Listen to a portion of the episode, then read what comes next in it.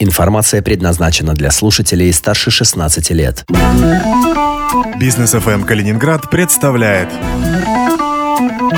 Финансовые рынки. В студии Антон Хоменко. Здравствуйте. На бизнес ФМ Калининград финансовые рынки. На фоне снижения нефтегазовых доходов дефицит бюджета России в январе составил 1 триллион 760 миллиардов рублей.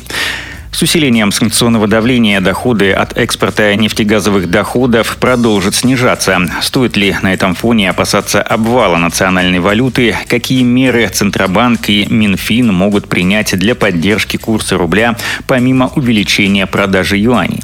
Об этом поговорили с экспертом в области финансов и инвестиций, автором телеграм-канала «Тихие деньги» Константином Новиком.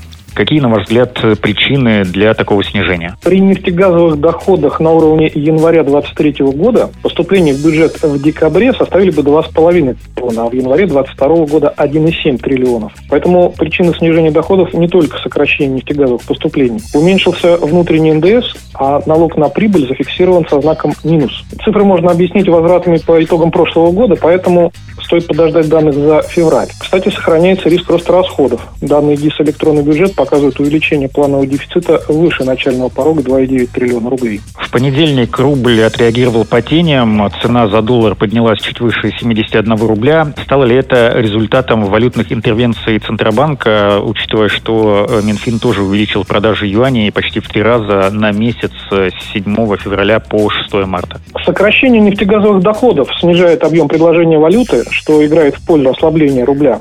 Не стоит забывать, что 6 февраля опубликован указ, который в определенных случаях снимает с экспортеров обязанность по продаже валюты. Данный факт также оказал влияние на настроение на валютном рынке. Бюджетное правило сейчас играет скорее в пользу укрепления рубля, потому что Минфин продает валюту. С усилением санкционного давления доходы от экспорта нефтегазовых доходов продолжат снижаться. Каковы в этом случае перспективы рубля? Стоит ли опасаться обвала национальной валюты в ближайшее время? Пока динамика курса зависит от баланса баланса спроса и предложения основные риски для рубля – это дальнейшее снижение нефтегазовых доходов, рост импорта и возможность ухода иностранцев с рынка. Сейчас бюджетные правила работают в сторону поддержки российской валюты, но объемы продаж незначительные – 55 миллиардов в январе и 160 миллиардов в феврале рублей.